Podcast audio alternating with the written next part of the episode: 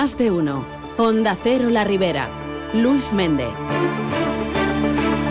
Buenos días, les contamos la actualidad de este martes 27 de febrero. La Unión Yauradora y Ramadera ha solicitado a la Consellería de Agricultura que localice y revise todos los pozos de sequía de la comunidad valenciana.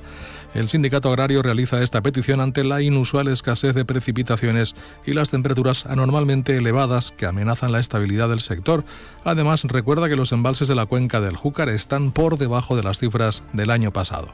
Eduard Martí, secretario general de la Unión en la Ribera Alta, considera que es necesario contar con estos pozos operativos y asegura que nuestra comarca probablemente el 90% de los existentes no funcionaría si se tuviera que recurrir a ellos ahora mismo. La nostra comarca, pous de sequera en tenim molts. Ficar-los en marxa, tindre-los comptabilitzats i en regla i en un moment donat, si això s'allarga, pues, poder-los utilitzar, perquè a dia d'avui, si volguérem utilitzar-los, pues, possiblement més del 90% d'aquests pous no, no poder gastar-los perquè no estan en condicions, e inclús en algunes instal·lacions de pous d'estos de sequera, pues, n'hi ha hagut robatoris, o en les comunitats de regals no és una cosa que utilitzen de sovint, pues, ho tenen un poquet així mig abandonat. Por ello, la Unión reclama que se debe realizar un mantenimiento preventivo en los pozos de sequía, también legalizar aquellos esenciales para garantizar el suministro de agua en las explotaciones agrarias, así como elaborar un informe de la situación de todos los pozos de sequía para planificar un uso eficiente del agua en cada zona y buscar alternativas de abastecimiento de agua si ello fuera necesario cómo instalar tu propio plato de ducha nivel profesional. Necesitas arena, mortero, desmontar la ducha y grifería antigua, tubos, válvulas sifónicas, Pero hay algo más sencillo. Claro, llama a Top Ducha y en 24 horas lo tienes. Rápido, sencillo y entra todo en el presupuesto. Así sí. Si necesitas una ducha, Top Ducha en calle Azcárraga 32, a San Vicente 342. topducha.es.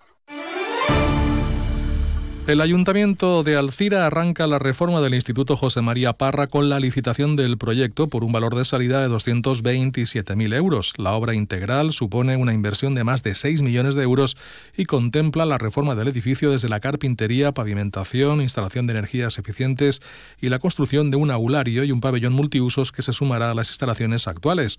La concejal de Educación en Alcira, Virtud Spiera, ha destacado que en esta actuación de reforma es una necesidad de la comunidad educativa reivindicada desde hace muchos años y que ahora empieza a ser una realidad.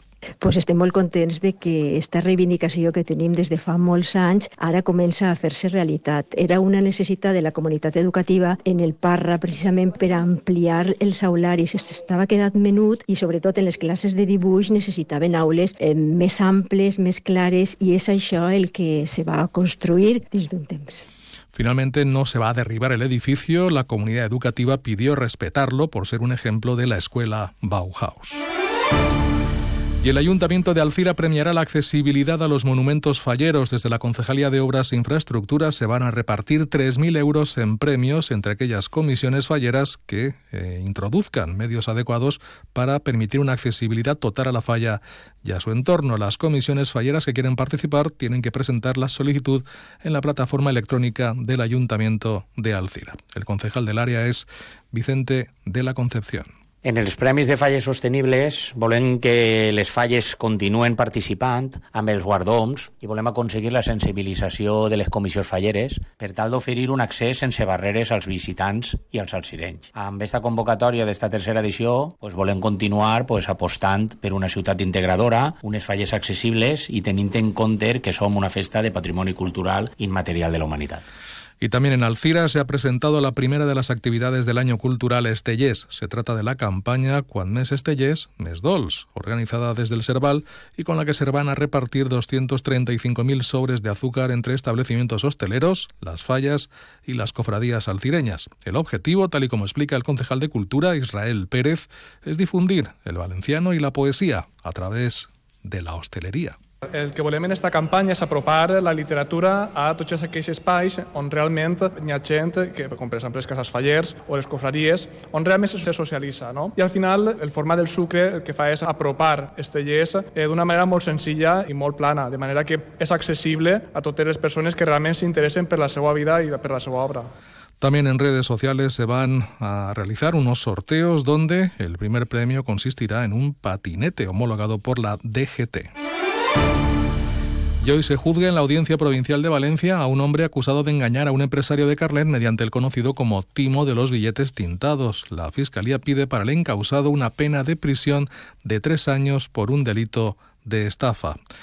Y Compromís per Almusafes ha denunciado que el ayuntamiento ha perdido dos subvenciones para la instalación de energías renovables por valor de 30.000 euros. Y es que tal y como explican los nacionalistas, el gobierno del PSOE de Tony González no ha ejecutado la instalación de placas solares fotovoltaicas en el propio edificio del ayuntamiento en el plazo que tenía, por lo que deberá devolver el importe de la subvención al IBACE y que roza, en este caso, los 11.000 euros. Además, según Compromís, desde hace unos meses el consistorio también Hace unos meses, queremos decir, el consistorio también perdió otra ayuda, en este caso de 19.000 euros de la Diputación de Valencia para la instalación fotovoltaica en el Colegio El Pontet y el retén de la Policía Local. José Magraner, portavoz de Compromís Peral Musafes, lamenta que la mala gestión y la falta de diligencia en la ejecución de estos proyectos imposibilite avanzar a lo que es la instalación de energías renovables en Almusafes. Des de Compromís lamentem que la mala gestió del govern de Toni González ens impedisca avançar en la instal·lació d'energies renovables. Una vegada més queda demostrat que no per tindre més polítics a sou es treballa millor. Al contrari, els resultats estan seguint nefastos i ens ixen molt cars, no només perquè estan cobrant al màxim, sinó amb totes les subvencions que estan perdent. La socialista Ana María González, alcaldesa de Yaurí, es la número 7 en la lista del PSPB-PSOE por la provincia de Valencia, lo que la convierte en la primera persona que tendría la opción de sustituir en el escaño al exministro José Luis Ábalos si finalmente dimite por el caso Coldo, tal y como le ha pedido la dirección del partido. De este modo, tendríamos una nueva diputada de la Ribera en el Congreso. Cabe recordar que González revalidó la alcaldía en 2023 tras ocho años como primera edil. En 2021 fue condenada a pagar una multa de 960 euros y a ocho meses de retirada del permiso de conducir por conducir ebria, con una tasa superior a los 0,6 miligramos de alcohol. El PSOE le abrió entonces un expediente informativo, todo lo cual le convierte en objeto de críticas por parte de la oposición.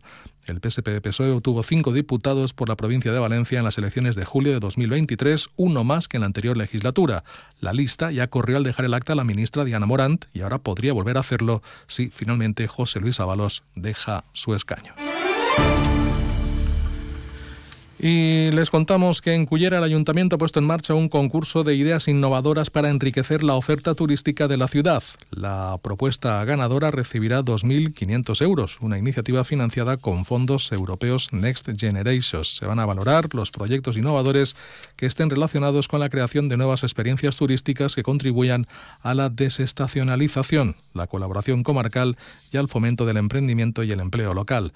Los interesados en participar deben ser mayores de 18 años y pueden ser personas físicas o jurídicas, tanto de forma individual como en grupos o equipos multidisciplinarios. El plazo para la inscripción a este concurso será hasta el 28 de febrero. La resolución se anunciará el 10 de marzo. Las previsiones del tiempo nos indican que hoy tendremos cielos con intervalos nubosos y posibilidad de algún chubasco, sobre todo por la tarde. Los vientos moderados y las temperaturas que bajan con respecto a las de ayer. Ahora mismo registramos una temperatura de 13 grados en la ciudad de Alcira. Y este mediodía en Alcira tendrá lugar la rueda de prensa, presentación de la Semana de la Dana en torno al 8 de marzo y presentación del cartel ganador del concurso. Y esta tarde, en Alcira, la cofradía del Devallamén de la Creu presenta el volumen Confraríes y Confrares, el sentido actual de una confraría penitencial. Será a las siete y media de la tarde en el Salón de Actos del Museo Municipal de Alcira, el MUMA.